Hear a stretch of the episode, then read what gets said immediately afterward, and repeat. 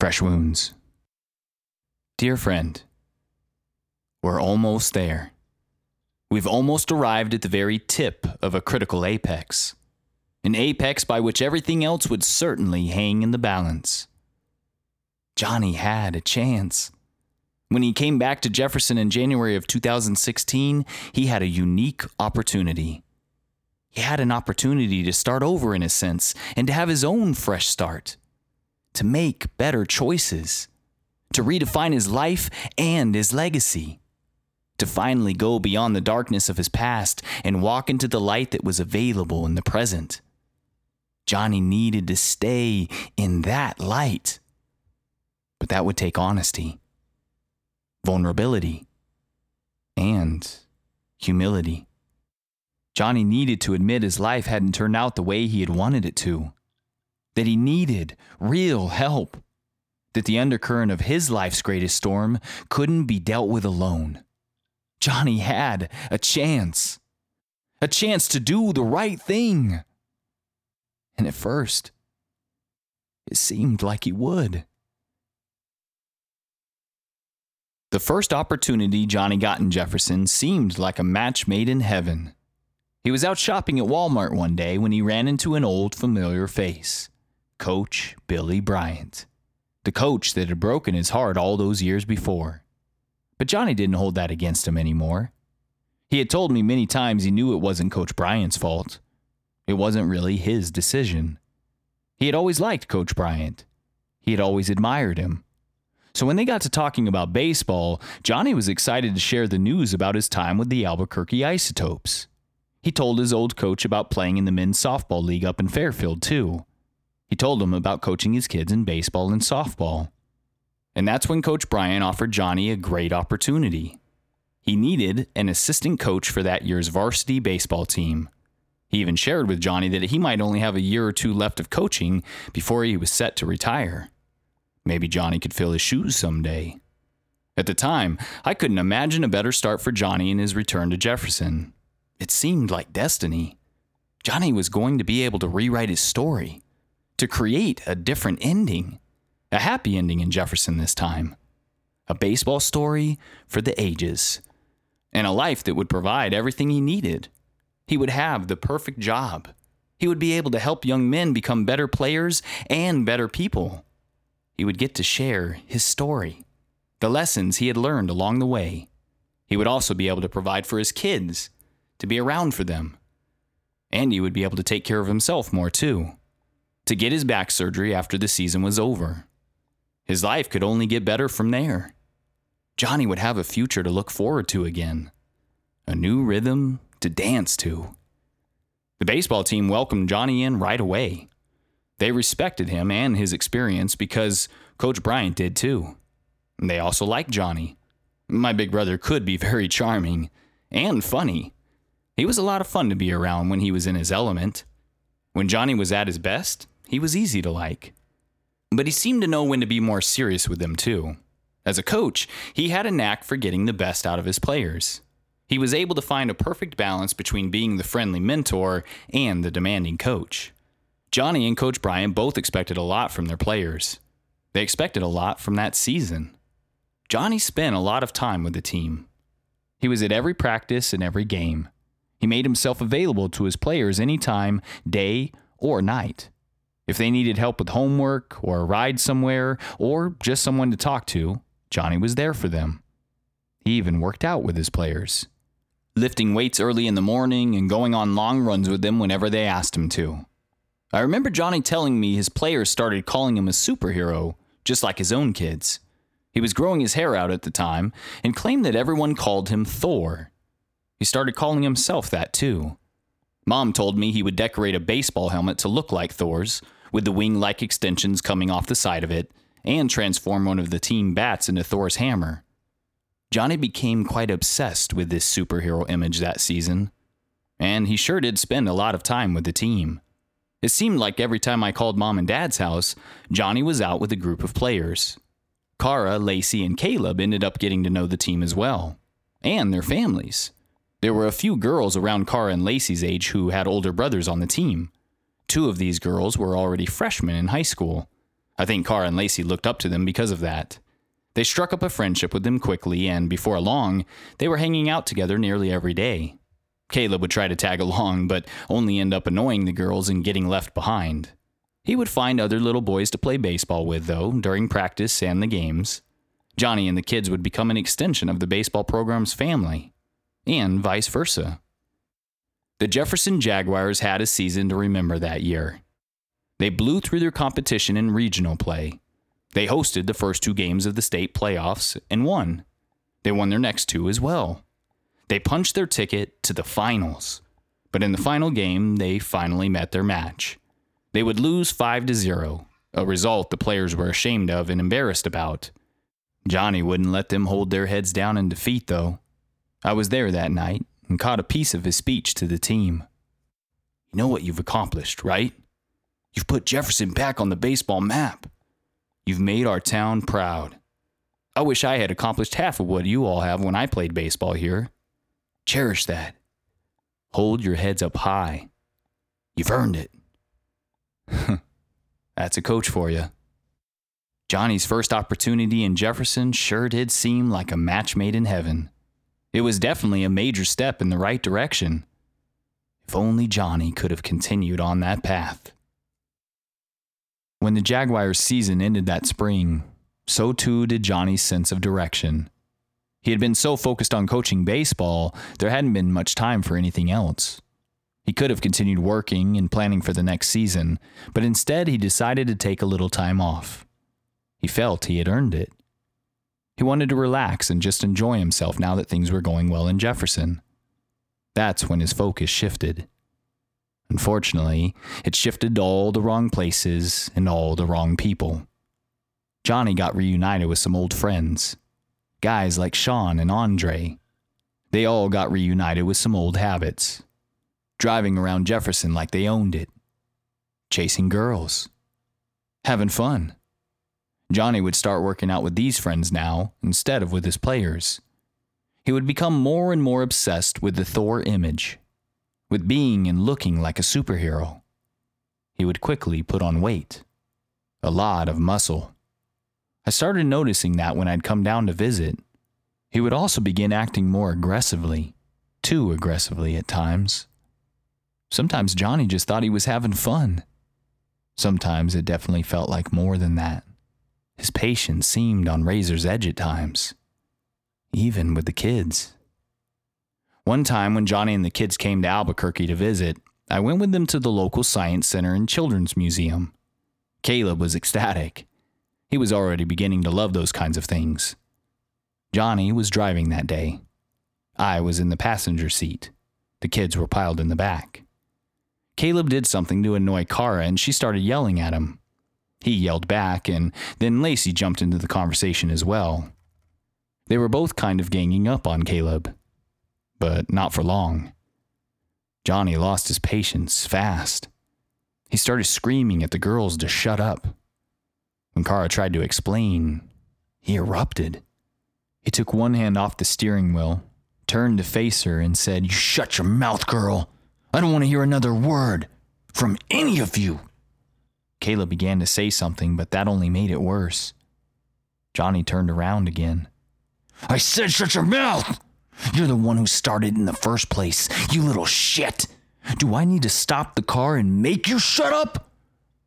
All three kids said no. I sat there stunned and silent. I should have said something. I should have done something.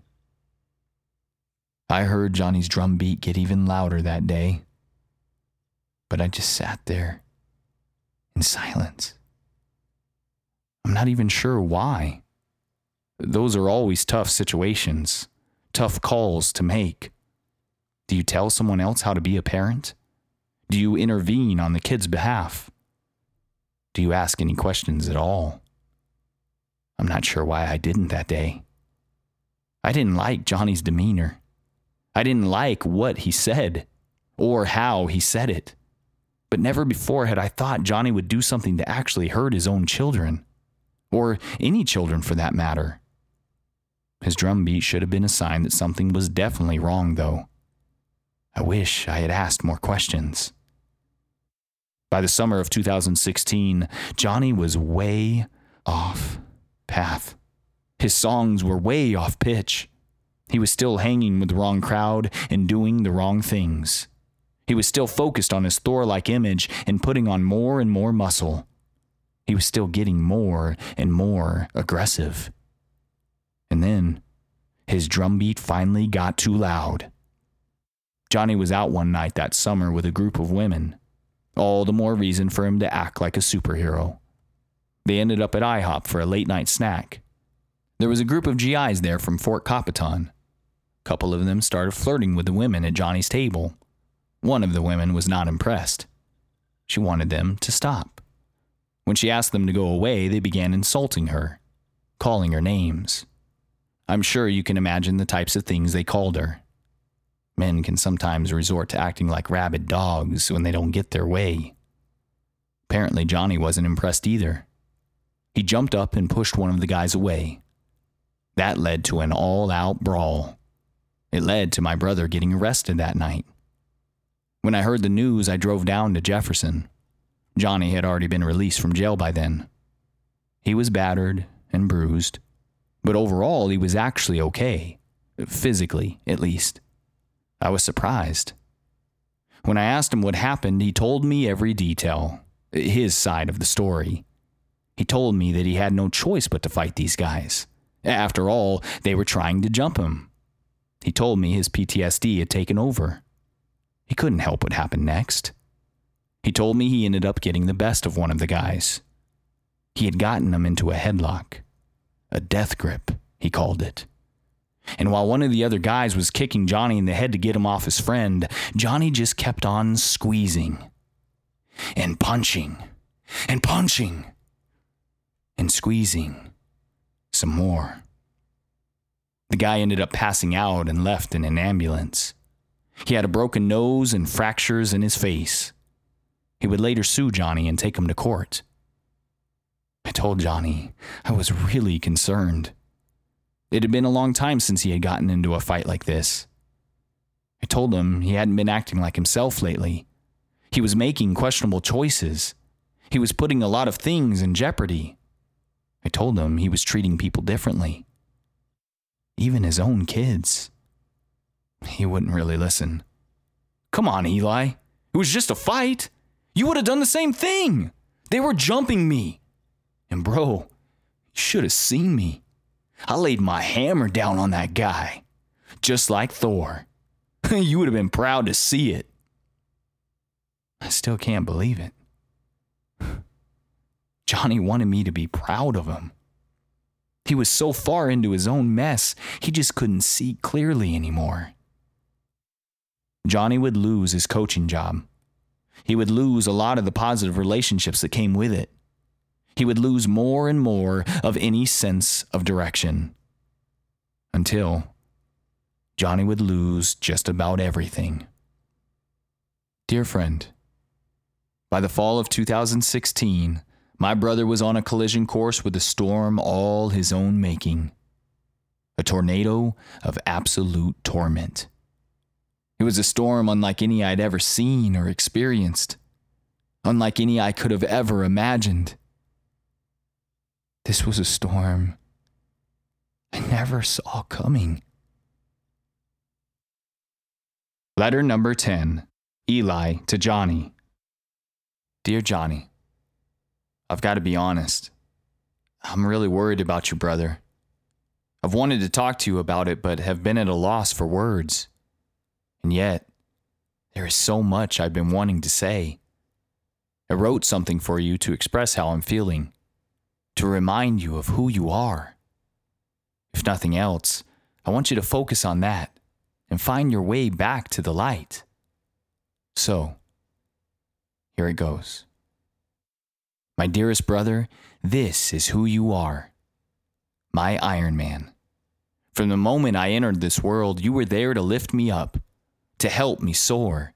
From crawling babe to walking boy to running man, you have been there every step of the way, teaching me, supporting me, loving me, as only an Iron Man can. With your help, I've always been running towards something. In truth, I believe you have too. This is who you are. My Hulk, the strongest man I've ever known. I'll never forget the first time I truly admired you, aspired to be just like you. You went from last to first on the diamonds of the field. A little boy with a giant's heart who became the master of his baseball domain. Not because you suddenly struck gold or discovered a wealth of riches, but rather through hard work, determination, an unwavering belief in who you are. Because of your passion, because of your love, because you never gave in. We were only kids then, but you were already playing a man's game, on and off the field. Now, a grown man myself, I look back and still see what I saw then courage, strength, inspiration. Most of all, my hero. For so many years, you were my guardian, my protector. Even when my mouth would run and my feet would follow, you were there, standing beside me, standing to protect me, standing to fight for me, even when you didn't have to. I've always marveled at your courage. And I remember asking you once, why aren't you afraid to fight? No matter the adversary, no matter the odds, how do you always stand your ground? Your answer? What's the worst that can happen? You lose? At least you stood up for yourself. Stood up for something you believe in. At least then you can have pride in yourself for trying. That too has stuck with me all these years. You always fought with your fists and courage. I've always fought with my words and spirit. I guess we both have something to be proud of. This is who you are. Our Captain America, our Superman, our Thor, our great American hero, a man who's lost so much and yet has so much to give. A man who will work till day's end, jump in the car and drive thousands of miles to be there for a family member or friend. A man who will run for hours and hours while raising the American flag up high to the heavens in honor of every veteran. Every veteran who, like you, has fought and will fight for that very flag and all it represents. You became our family's champion. This is who you are our superhero. I've often wondered what it is about superheroes that we admire so much. I suppose it's what we all aspire to be in some way just ordinary people doing extraordinary things. What I've realized is we all have the ability to do it. It just takes courage, kindness and compassion, faith and determination, an unwavering commitment to do what is right, to fight for what is right. My brother, you have been our superhero. Now it's time to be your own. It's time to find that little boy with a giant's heart, the one who never gave up, who always believed in himself, who knew what was right and worth fighting for, the one who had more courage, more strength, more passion, and more love than any man I've ever been blessed to know. Brother, it's time to forgive yourself for any mistake or misstep you've ever made. Don't hold on to your regrets. They can be like poison, eating you from the inside. You are a good man. You are our superhero. And we will always be here to believe in you, to support you, to love you. All that we can ask and pray for is for you to not give up. Never give in. Keep fighting for yourself for your kids, for your family. Rise up. Become your own superhero, better than you've ever been before. Perhaps this is what you've always been running toward. I know it may be the most difficult thing you've ever done. I know it may seem impossible. But isn't that what superheroes do? The impossible? Just ordinary people doing extraordinary things my dearest brother, this is who you are. Love you, Eli.